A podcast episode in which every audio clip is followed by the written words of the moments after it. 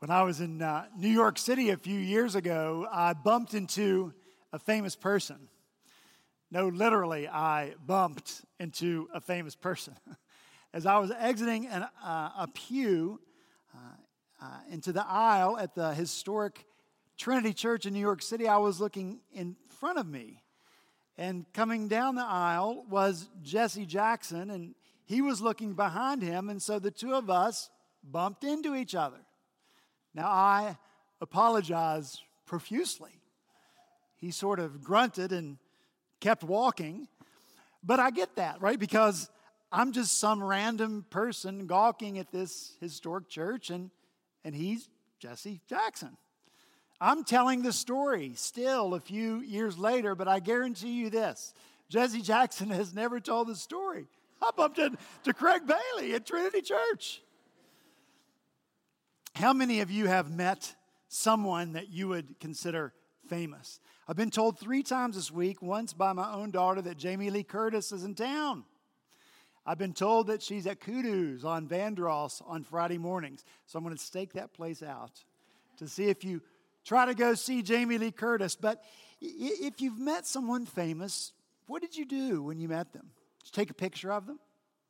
Did you take a selfie with you and them? Who did you tell about it? And why did you tell about meeting this famous person? We are awed by famous people. Why? Why do we treat them differently? Why do we treat them with such deference? Why do we not treat all people the same way? See, I think that we should. In fact, I think that we must. You and I, as believers in Christ, we have to have a transcendent perspective of all people. Hope we'll be convinced of that as we come to the word of the Lord this morning in Matthew chapter 2. If you have your Bible with you, I ask you to turn to that chapter. If you don't have a Bible, there should be one in the pew in front of you. When you found Matthew chapter 2, I'm going to ask you to stand as we hear read together the word of the living God. Matthew chapter 2, beginning in verse 19. This is the word of the Lord. But when Herod died, behold, an angel of the Lord appeared in a dream to Joseph in Egypt, saying, Rise, take the child and his mother, and go to the land of Israel. For those who sought the child's life are dead. And he rose and took the child and his mother and went to the land of Israel. But when he heard that Archelaus was reigning over Judea in place of his father Herod, he was afraid to go there. And being warned in a dream, he withdrew to the district of Galilee. And he went and he lived in a city called Nazareth, so that what was spoken by the prophets might be fulfilled, that he would be called a Nazarene. Let's pray together. Lord, thank you again for your word. We're thankful you speak to us. We need for you to speak to us your truth. We thank you for your spirit.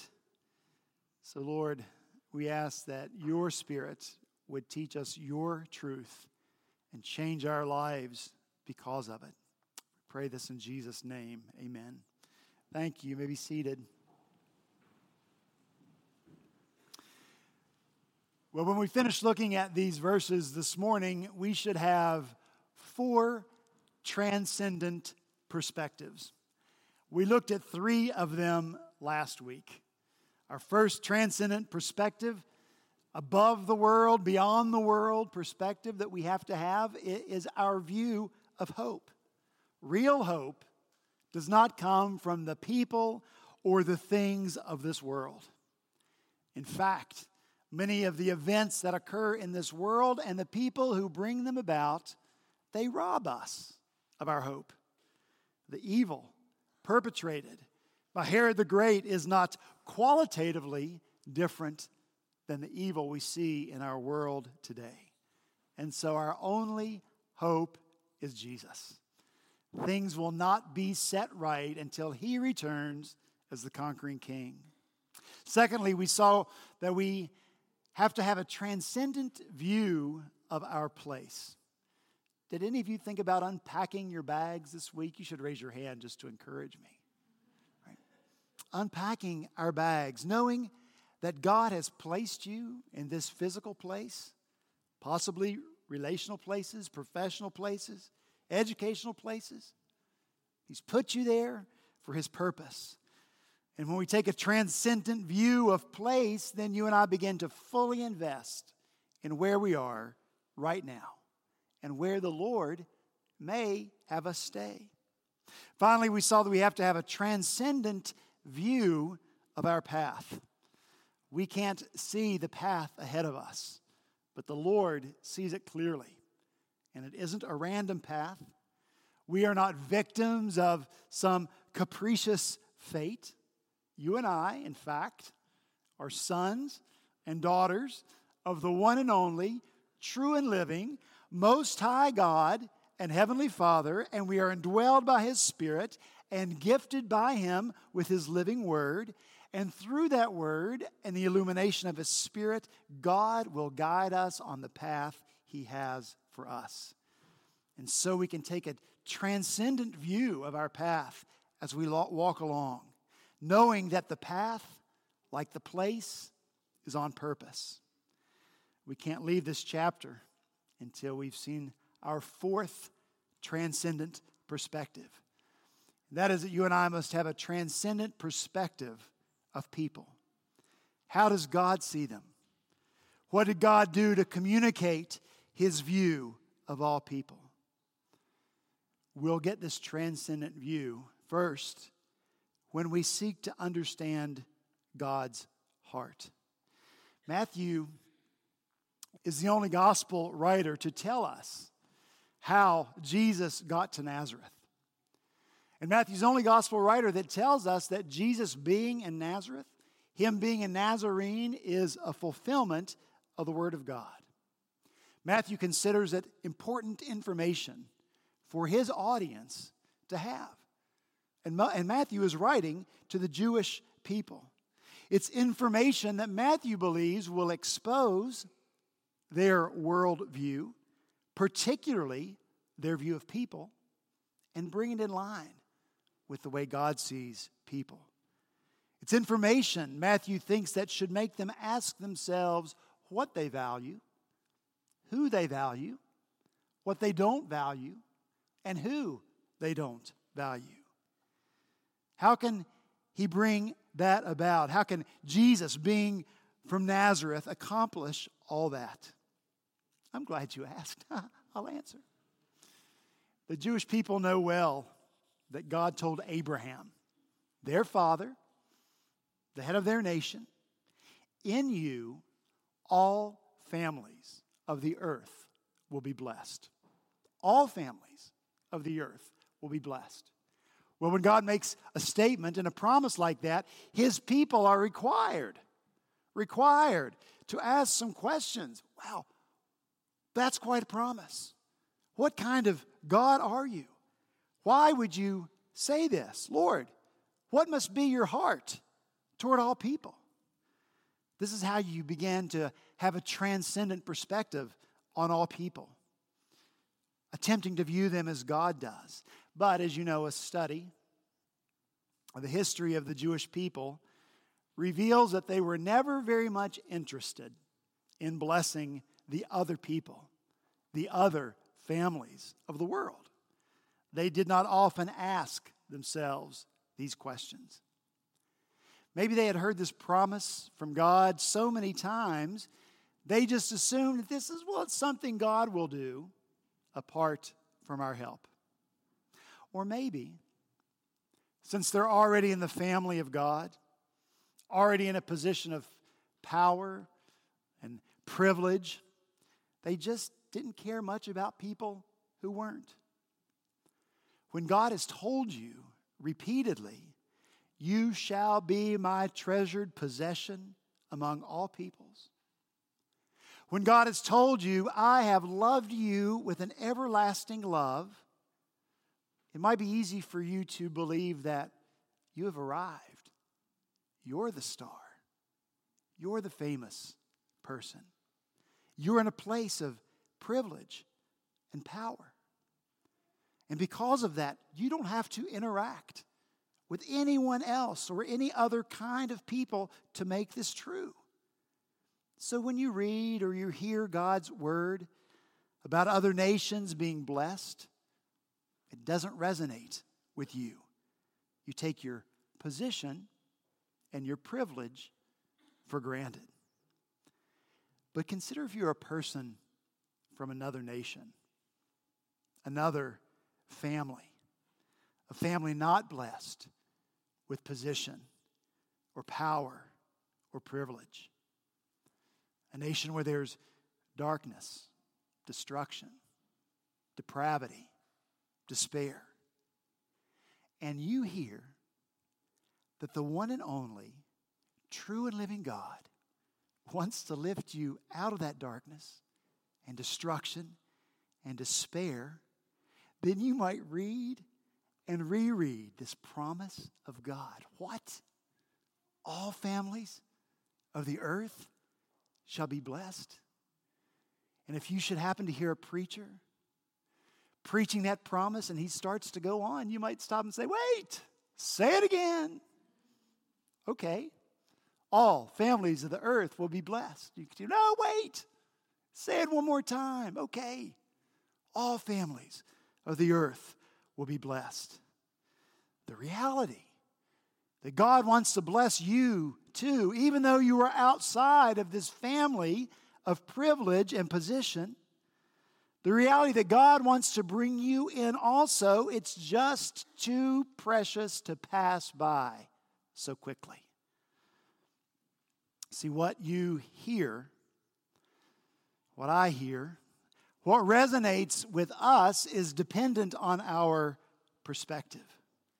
The Jewish people tended not to have a transcendent perspective on others because of their position and privilege, something they received completely and purely by the grace of God. They did not understand the heart of God or what the promise of God meant for those outside of that position and privilege. They did not value bringing people in. Instead, they sought to exclude people. They were full of prejudice against people who weren't Jewish, and they justified that prejudice with God's word. They believed that the way they treated people, the way they excluded people, is what God wanted from them. They eventually came to the place or to the condition that if they had to go to the market, if they had to interact with Gentiles there, and a Gentile is anybody who's not a Jew, you're all Gentiles. We are all Gentiles. They had this elaborate procedure of washing themselves and purifying themselves so that they could once again be clean before God and God would therefore accept them. They believed this is what God wanted to wash away the dirt and the filth of being around people who weren't like them. They did not embrace all of God's truth. They only embraced the parts that would enable them to retain their privilege and power for themselves. So, what is God's view of all people? I'm glad you asked. You're full of good questions this morning. Easy answer Genesis chapter 1 verses 26 and 27. Then God said, Let us make man in our image, after our likeness. So God created man in his own image. In the image of God, he created him. Male and female, he created them. Listen to how God repeats himself. In our image, in his image, in the image of God, in his likeness, he created male and female. Then we read in Acts in Genesis 1 28, and God blessed them, and God said to them, Be fruitful and multiply and fill the earth. Fill the earth with what? Other people created in the image of God. Acts 17 26. And God made from one man every nation of mankind to live on all the face of the earth. All human beings equally share the image of God. The image was marred by the fall in every human being, not just some. And so it's an appropriate time to read from the Westminster Confession of Faith, no sleeping. Our first parents, being seduced by the subtlety and temptation of Satan, sinned in eating the forbidden fruit. By this sin, they fell from their original righteousness and communion with God, and so became dead in sin and wholly defiled in all the parts and faculties of soul and body. They, being the root of all mankind, the guilt of this sin was imputed, and the same death and sin and corrupted nature conveyed to all their posterity, descending from them by ordinary generation. From this original corruption, whereby we are utterly indisposed, disabled, and made opposite to all good, and wholly inclined to all evil, do proceed all actual transgressions. Could be a, a dim picture. So you see, it doesn't matter where you're from. It doesn't matter what you have or don't have. It doesn't matter what color your skin is. We are all created in the image of God, and that image is marred and defiled in all of us by sin, and we're all going to die because of it, and our only hope for all people is Jesus. You might say it like this We are all in this together, and none of us is going to get out of it alive. So, based on these facts from Scripture, you would think that human beings would embrace each other. And that we, as believers in Christ, would work together with the gospel to make sure that when other human beings pass from this life because of death, that the other side of the grave for them is a place of wonder and beauty because it's a place where Jesus is the one in whose image we are made. You would think we would work together to bring justice to those who can't get it. You would think that those who have power and position purely because God has blessed us and graced us with it, that we would use that on behalf of those who don't have it the reality of how the Jewish people behaved, it always humbles me. Because none of us are that different. And it makes me ask, Lord, what parts of your truth am I missing that's right in front of me in your word? Where are my spiritual blind spots? How does my perspective on the world prevent me from seeing and from having a transcendent perspective of all people? What important truths from your word do I pass over because my life experience doesn't cause that truth to jump out at me? How do I, Lord, attempt to secure and justify the way I live?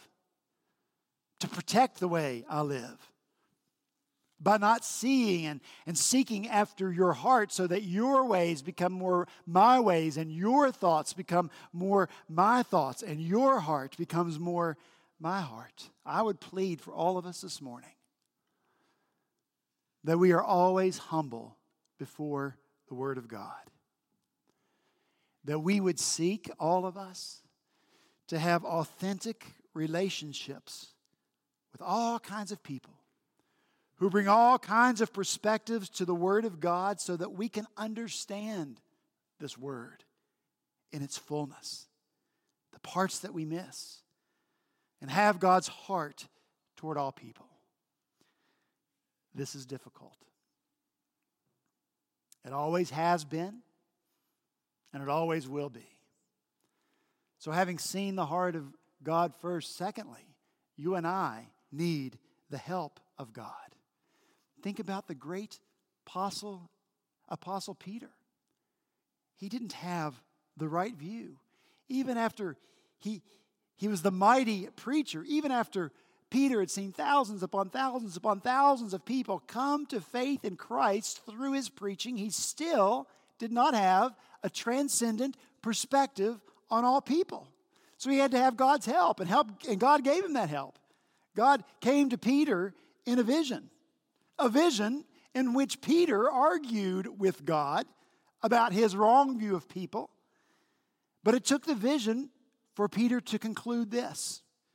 Truly, Peter says, I understand that God shows no partiality, but in every nation, anyone who fears him and does what is right is acceptable to him.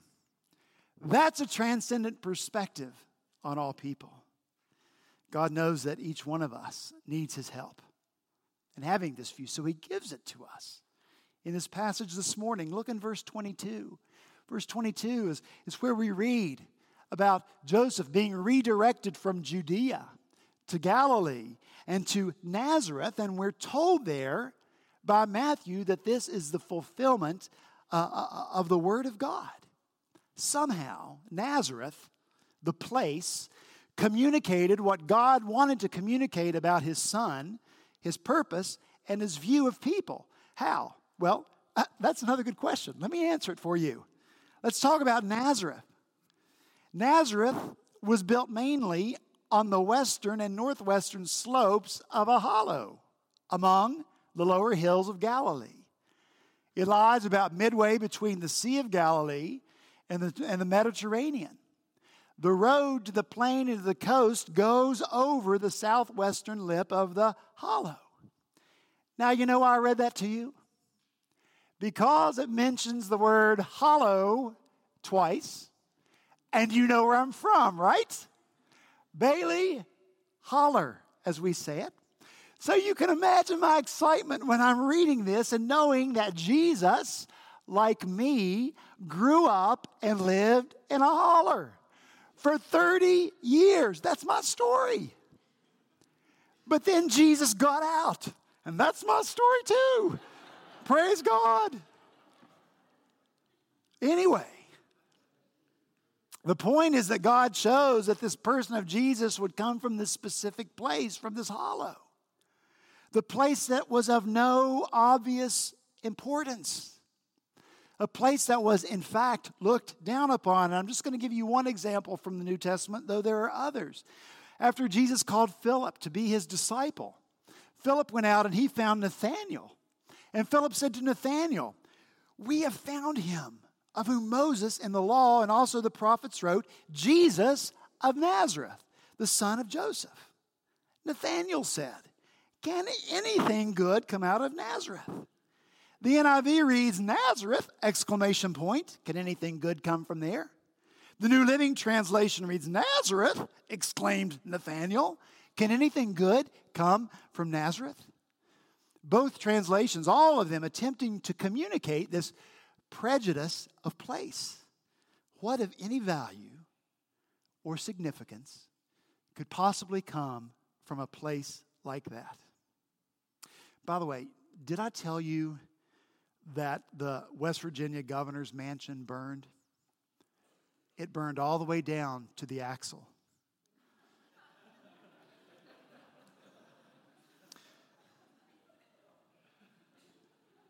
Did, did, you know that the toothbrush was invented in West Virginia?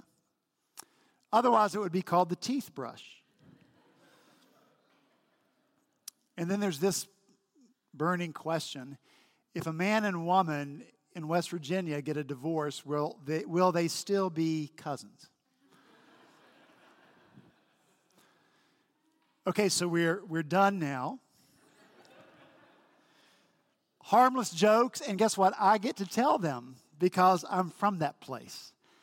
And they do not bother me, but jokes could often cover with humor some prejudice that we have what we really believe is true. And the point is that the prejudice of people prevented them from having a transcendent view of other people. They reduced people to the place they're from, from the life experience they had, and they make assumptions about other people based on that prejudice and dismiss them for it. Giving where Jesus is from, it would be easy to bump into him, especially in his first 30 years, and take no note of it, not to value him. After all, he's just a nobody from Nazareth. But in having Jesus live and grow up in Nazareth, God is giving us a living illustration of the kind of Messiah that Jesus is. When we get to Matthew 27, and it's going to be a long time, so it's okay to look ahead, you'll forget by then. Matthew quotes extensively from Psalm 22, so he turns Psalm 22 into a messianic psalm about Jesus. And we read there of Jesus. But I am a worm and not a man, scorned by everyone, despised by all people. All who see me mock me. They hurl insults, shaking their heads. Of course, Jesus came from Nazareth. Psalm 69 20. Reproaches have broken my heart so that I am in despair. I looked for pity, but there was none, and for comforters, but I found none. Of course, Jesus is from Nazareth. Isaiah 49, 7. Thus says the Lord, the Redeemer of Israel, and his Holy One, to one deeply despised, abhorred by the nations. Of course, Jesus came from Nazareth. Isaiah 53. He had no form or majesty that we should look at him, no beauty that we should desire him. He was despised and rejected by men, a man of sorrows and acquainted with grief. And as one from whom men hide their faces, he was despised and we esteemed him not. Of course, Jesus came from Nazareth. And so he shatters our perceived ideas and images of greatness and fame. He exposes our prejudices so that all people may know they can come to Jesus. God's transcendent perspective brings salvation from unexpected places through his power, even from a hollow dweller. Is that why God brought about this plan? To have Jesus come from Nazareth, to help prideful people understand God's heart toward all people. Jesus' story, it's one of humiliation. Yes, he dwelt in all eternity past in a place of privilege and power. Jesus was the greatly loved Son of God, a privileged place, a powerful place, because the world and all that is in it is created and sustained by Jesus. But there was no pride or prejudice in Jesus that would prevent him from humiliating himself and coming to live among people like you and me.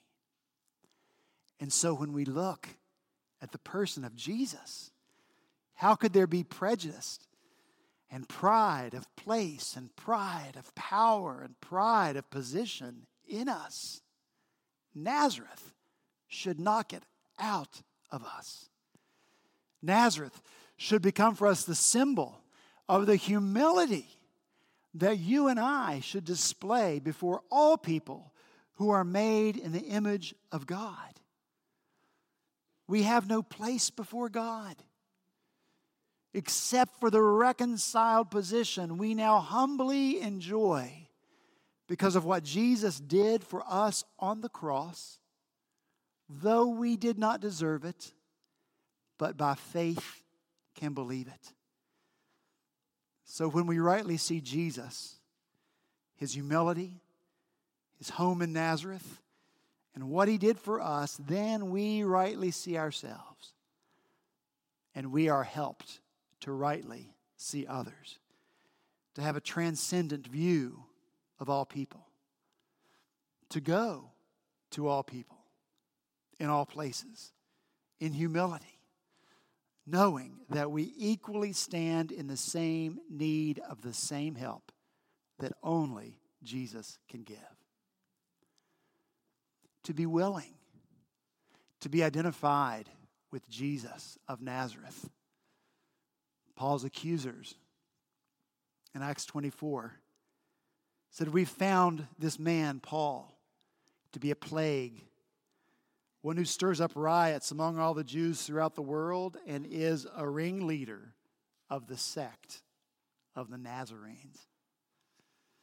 Now, knowing what it means to be from Nazareth, are you willing to be called a Nazarene for the sake of Jesus and for the sake of those who need him? To use or to maybe give up altogether your position and your privilege and your power for the sake of the gospel. To embrace the message of the angel, fear not, for behold, I bring you good news of great joy which will be for all the people. We have in our culture, we have in the city around us, people without power or position or privilege. So we have to remember Nazareth and have a transcendent view of them all. We have people around us with power and position and privilege. We have to have a transcendent view of them as well. We have to have this view of all people. The gospel is for time and space, this time, this space, this world. The gospel addresses every crisis, and we have a crisis in our world today. More than 65 million, 65 million people are refugees or internally displaced people. And if these people were a nation, they would be the 21st biggest nation on earth. How many of you watched the opening ceremonies of the Olympics on Friday night? Did you watch that? You know, we honored those athletes with a parade, right? They, they paraded around in front of the spectators, you know, big smiles, waving their flags. I want us to at least honor or acknowledge the 65 million people from the countries of the world that are refugees, that Jesus of Nazareth can help. This isn't a political statement, this is a reality of our world. So I want us to do this, knowing that you're not making a political statement but just out of recognition for these 65 million refugees in our world, let's stand as they come before us, nation by nation. Will you stand? Just as I read, just like the Olympics, the flags. South Sudan, 4 million refugees. Iraq, 5.6 million. Iran, 180,000. Ukraine, 2.1 million people. Libya, 640,000 refugees. Syria, 12.6 million. Pakistan, 1.3 million. Central African Republic, 969,000. Myanmar, 923 thousand. Democratic Republic of the Congo, 3.5 million refugees. Venezuela, 52,000. Yemen, 3 million. Burundi, 742,000. Colombia, 7.7 million. Somalia, 2.7 million. Nigeria, 3.2 million. Sudan, 2.9 million. Afghanistan, 5.2 million refugees. You may be seated.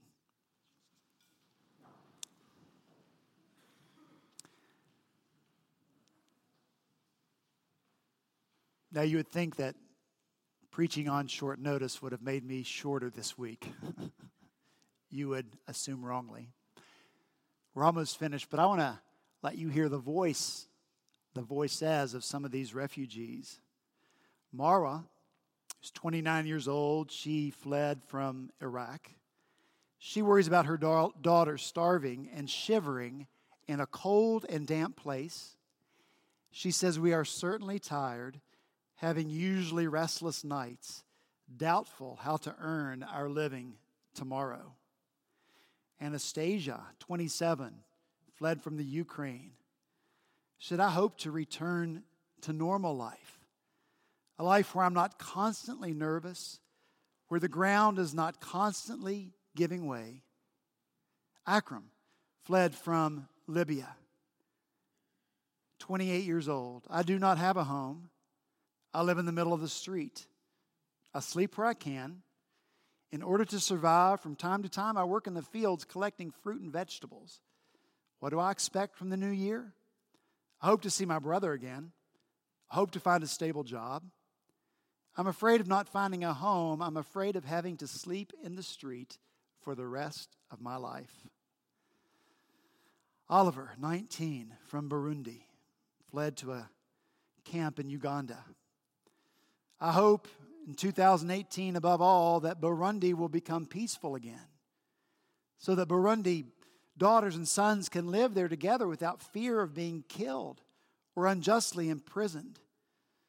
Being away from my country, my family, and all that I knew is tough. It's even tougher now that I am a refugee who has nothing. And finally, Orlando from Colombia says, I don't have any quality of life that can be called dignified.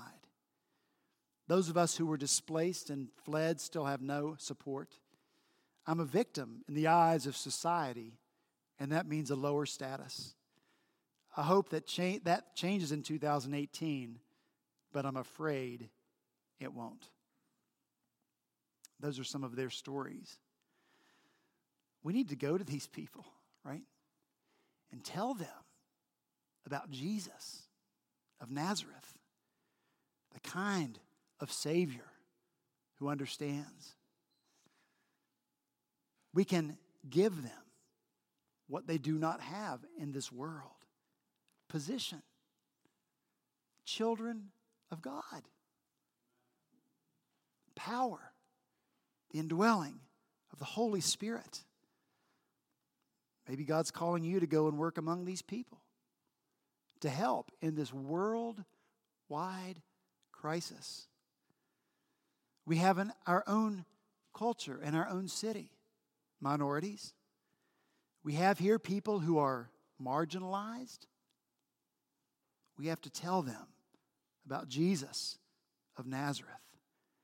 Surely a Savior like this, a Savior from Nazareth, truly is for all people. So I suppose at the end of the day, the question for us is who should the people of God, that's you and me, who should the people of God not have a transcendent view of? Who should the people of God not help? The choice is ours, how we live our lives. Will we choose to live as those who have been forgiven by Jesus? And extend that same forgiveness equally to others? Will we choose to show compassion to all people? Will we work to build bridges that connect us to other people instead of walls that separate and divide us? Will we seek to live life from the perspective of others? Will we ask, Lord, build your kingdom in me and around me and through me? Will we seek to let the power and the glory of Jesus of Nazareth shine through us? Will we share Jesus, the bread of life, with others so that their hungry souls and their hungry stomachs are filled with the goodness and the life and the love of Jesus? Will we use the power and the position and the privilege with which God has graciously blessed us, on behalf of the people who do not have these things. We will do all of this if we have a transcendent view, God's view of all people.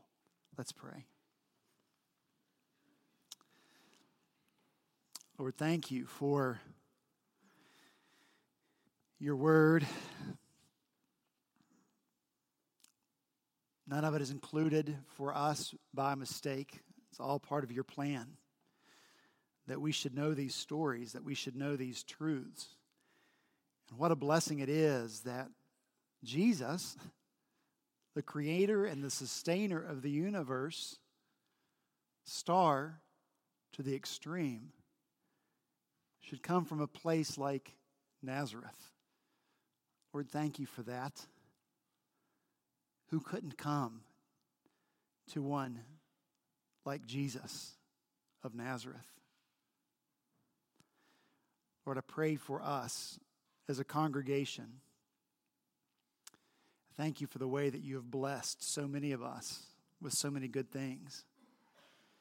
Thank you, Lord, that for most of us, we, we have position, we have power considered against many other people of the world.